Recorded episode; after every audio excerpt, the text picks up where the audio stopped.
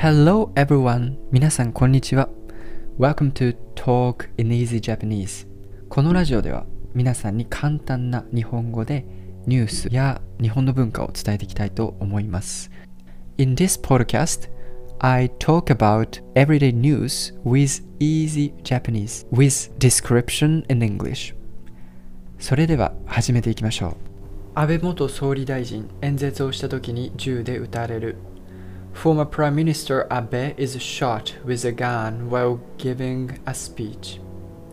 So today's new words 選挙 election 参議院 House of Councillors 応援 support 演説 address 銃 gun 撃つ shot 総理大臣 prime minister 息 breathe 音 sound 逮捕 arrest So let's start reading. 20日午前11時半ごろ奈良市で参議院の選挙に出る人を応援する演説をしていた安倍元総理大臣が銃で撃たれました。消防によると安倍元総理大臣はヘリコプターで大学病院に運ばれましたが息をしていないようです。警察によると救急車で運ばれる時には声を出すことができたようです。近くにいた NHK の記者は銃の音が2回聞こえて安倍元総理大臣が血を流して倒れたと話しています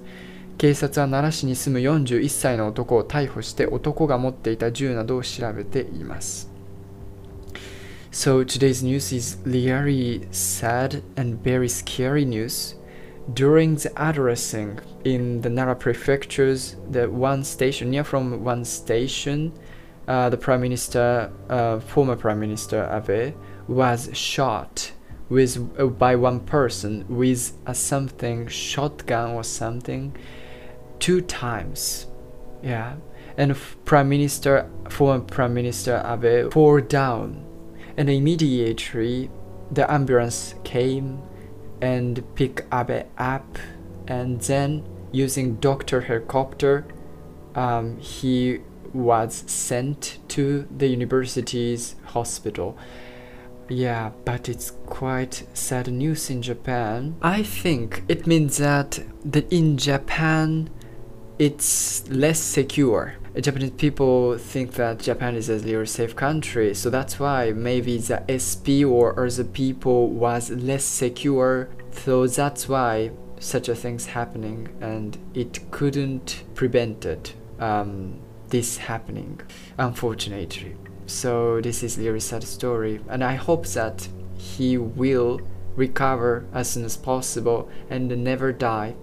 そうだね、まあ、今回のニュースですけどめちゃめちゃ、えー、悲しい。そして驚くべきニュースということで選挙演説中にですね安倍さんがあ撃たれてしまって何者かに撃たれてしまって、えー、今意識渋滞意識がない渋滞ということでまあ、心臓も皮下出血してますし首にの右首にねすごい傷があるということでめちゃめちゃ serious めちゃめちゃ、えー、重い、えー容態になってしまったということでですね、まあ、日本中がねすごいこう、えー、心配してますね。まあ、速報できたんですけどもさすがにこれはもう本当に僕もびっくりしてですね、えー、すごく心配しております本当に一刻も早くですね安倍さんが助かることを祈ってそして絶対に死なないでほしいと、えー、僕も思ってます。やっぱり、えー、歴代で最長の総理大臣をしてきた方なのでこんな形で死ぬっていうのはね自分としてはやっぱり信じられないというふうに思ってます。なので、えー、まあ、一刻も早くまずは助かってほしいなということを願っております、えー、今日のニュースは以上になります。聞いてくれてありがとう。Thank you for listening そしてまた次の、えー、ニュースで会いましょう I'm looking forward to meet you in next podcast じゃあまたねバイバイ See you